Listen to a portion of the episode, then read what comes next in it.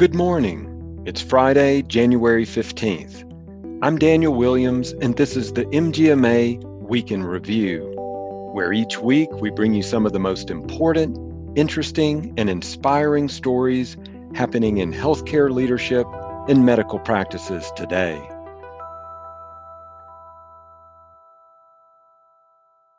With Joe Biden's inauguration set for January 20th, what does it mean to the healthcare political landscape?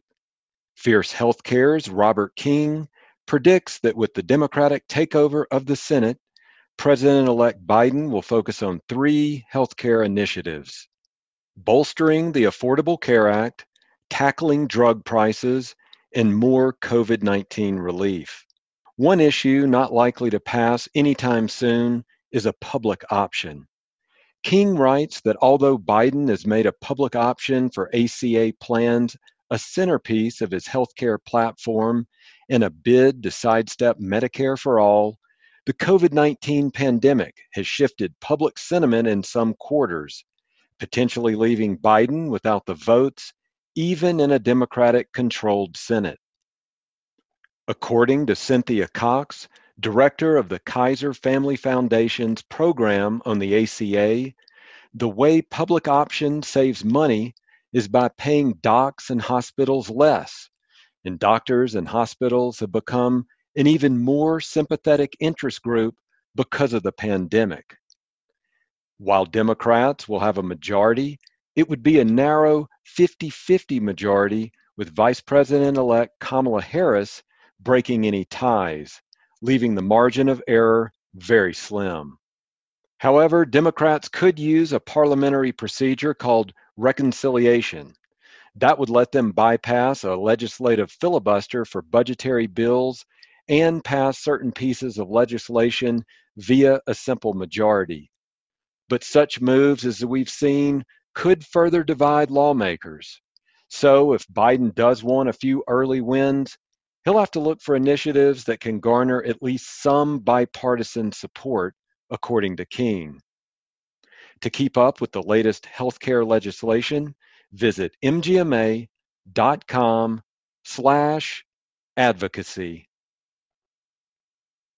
This week's MGMA stat poll asked healthcare leaders if they'll be updating their physician compensation models due to 2021 payment changes.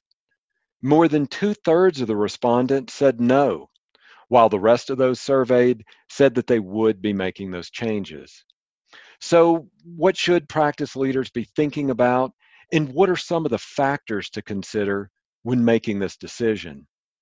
According to healthcare consultant Michael Delmonico, when making decisions on phys comp plans, practice leaders should pay attention to several key factors, including physician burnout, the evolution of value based care initiatives, the CMS 2021 physician fee schedule, and COVID 19's impact on the U.S. economy and healthcare system.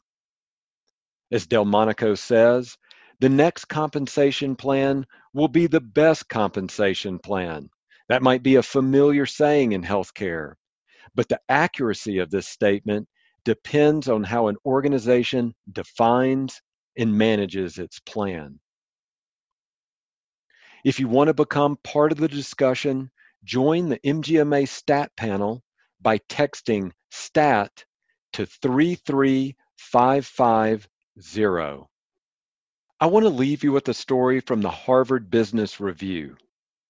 A global pandemic, depression level unemployment, civil and political unrest from New York to Barcelona to Hong Kong. It feels as if the world as we know it is faltering. Economies are unwinding, jobs are disappearing. Through it all, our spirit is being tested. Now more than ever, it's imperative for leaders to demonstrate compassion. That's how the article Compassionate Leadership is Necessary but not sufficient begins. Compassion, as the article states, is the quality of having positive intentions and real concerns for others, And compassion in leadership creates stronger connections between people. But compassion alone is not enough. Strong leadership also requires wisdom and effectiveness. The article states that wise, compassionate leadership is the ability to do hard things in a human way. For leaders who have a strong wisdom skill set but lack compassion, the article suggests they begin by having more self compassion. Self compassion, in their terms, is easy at its essence. It includes getting quality sleep and taking breaks during the day so you can recharge. It also includes turning off that inner critic, that little voice that tells you you could have done things better, you could have done things differently. The self compassionate leader will ultimately look at a setback as a learning experience instead of as a failure.